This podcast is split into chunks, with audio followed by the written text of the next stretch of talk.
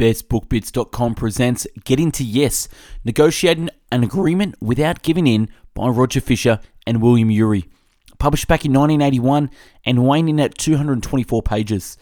Since its original publication nearly 30 years ago, Getting to Yes has helped millions of people learn a better way to negotiate. One of the primary business texts of the modern era, it is based on the work of the Harvard Negotiation Project, a group that deals with all levels of negotiation and conflict resolution. Getting to Yes offers a proven step by step strategy for coming to mutually acceptable agreements in every sort of conflict. Thoroughly updated and revised, it offers readers a straightforward, universally applicable method for negotiating personal and professional disputes without getting angry or getting taken.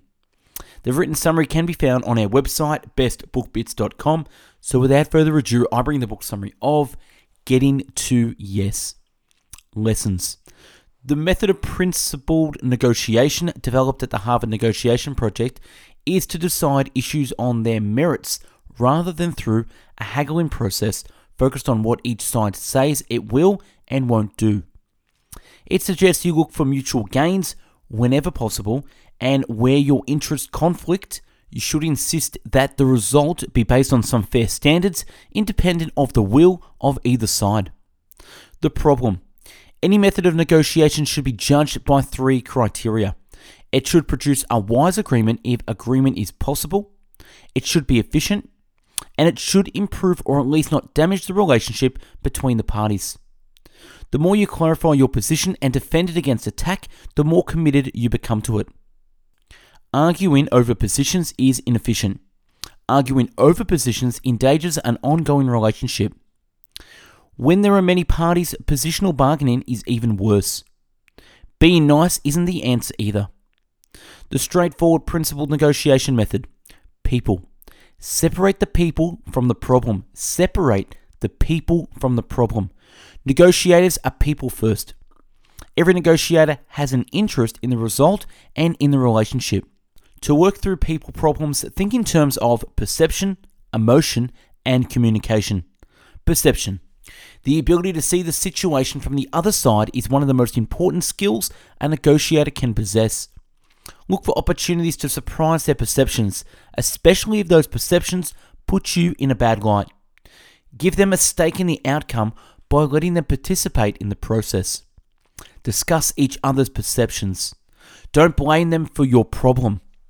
Make your proposal consistent with their values and let them save face. Emotion. Recognize and understand emotions, theirs and yours. Consider the role of identity.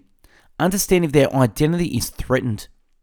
Emotions are always legitimate. Allow them to let off steam if necessary.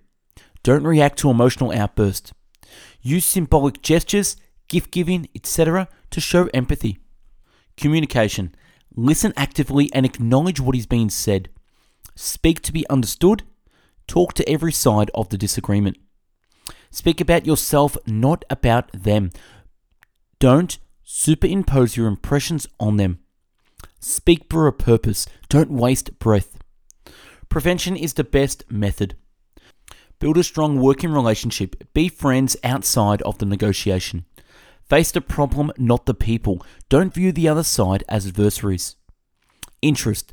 Focus on interest, not positions. For a wise solution, reconcile interest, not positions. Interest define what the problem is. Your positions are something that you have decided upon. Your interest are what caused you to decide. How do you identify interest? Ask why. Put yourself in their shoes and try to figure out how they arrived at their positions. Ask why not. What interest of theirs stands in the way of your decision? Why do they not want what you want? Realize that both sides have multiple interests. Most powerful interests are basic human needs, Maslow's pyramid. Talking about interest. If you want the other side to consider your interest, you must explain what those interests are. Acknowledge these interests and that you understand them. Put the problem before your answer.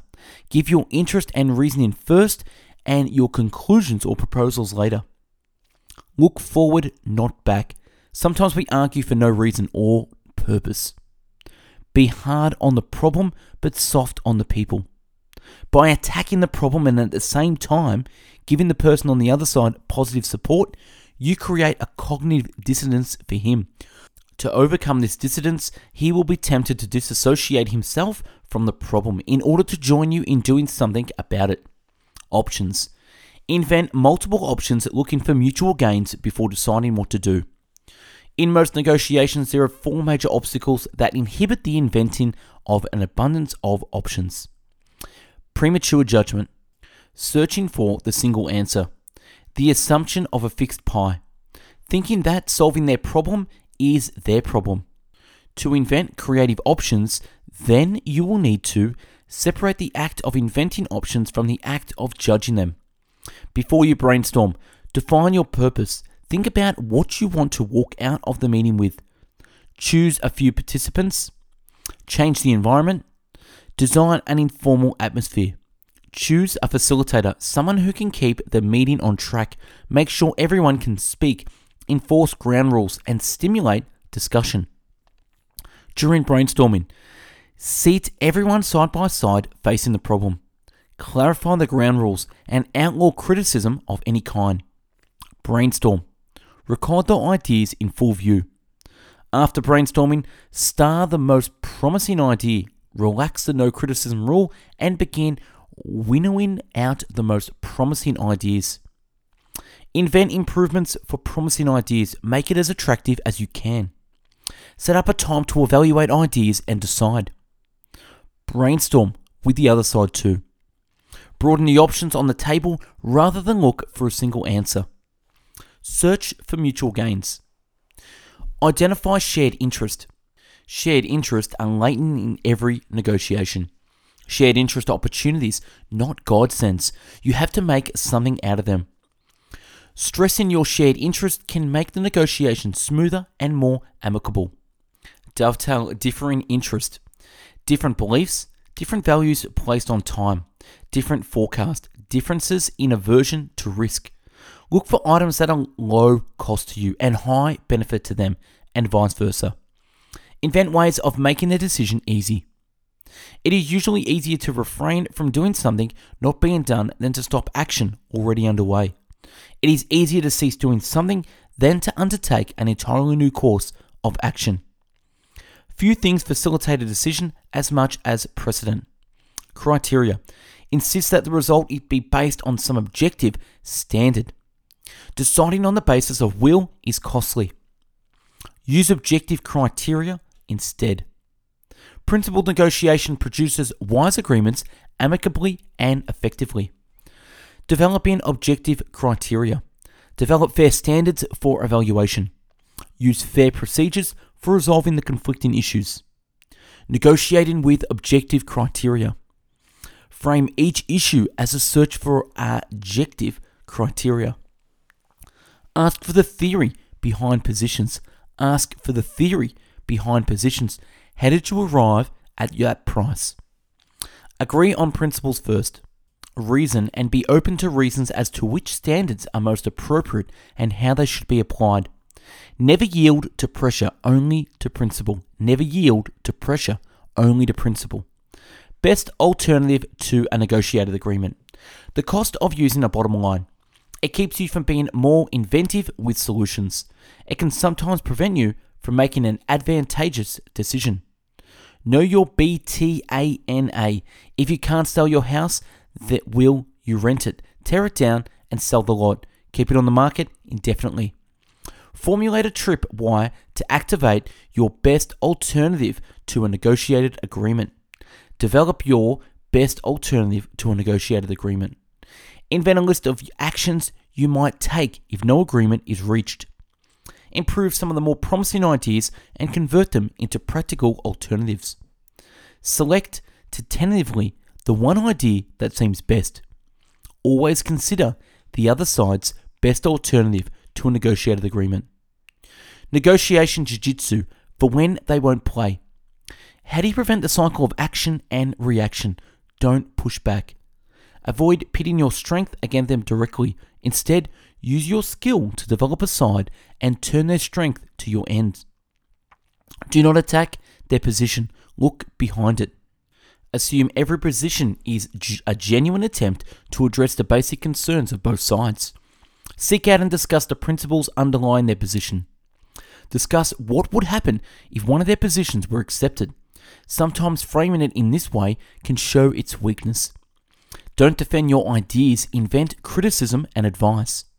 Ask them what's wrong with your idea. Ask them for their advice or what they would do in your situation. Recast an attack on you as an attack on the problem. If they attack you personally, resist the temptation to defend yourself or to attack back. Let them let off steam. Ask questions and pause. Use questions instead of statements. What if they use dirty tricks? Deliberate deception, phony facts, make the negotiation process independent of trust. Verify factual assertions as you go. Ambiguous authority. Ask just how much authority they have on this matter. Dubious intentions. Pretending to be in support of one thing to convince you of another. Psychological warfare. Stressful situations. If you find the situation prejudicial, say so and try to change it. Personal attacks. If you're being personally attacked, bring it up explicitly. Good guy, bad guy routine. Threats. Good negotiators do not resort to threats. Warnings are much more legitimate so long as they are backed by the reality of the situation. Positional pressure tactics. Refusal to negotiate. Recognize this as a possible ploy to get some concession from you. Talk about their refusal to negotiate, why they do not want to. Insist on using principles. Extreme demands. Ask for principle justification of this, that stance to show them how ridiculous it is. Escalating demands. Call it to their attention and stop negotiations for a bit. Insist on principles to make it more serious. Locking tactic. One side entirely locks in their position. Ignore the lock in, talk about the principles, and let them back down and save face. Take it or leave it.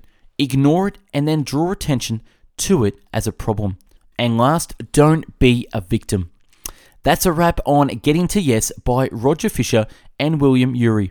Subscribe to our channel and take a look at the hundreds of book summaries uploaded previously. To find hundreds of written summaries, check out our website, bestbookbits.com. And for hundreds of audio podcast summaries, find us on mixcloud.com forward slash best book bits. Like and share if you got something from this summary, and comment on what one thing stood out for you. Thanks for watching and have yourself an amazing day.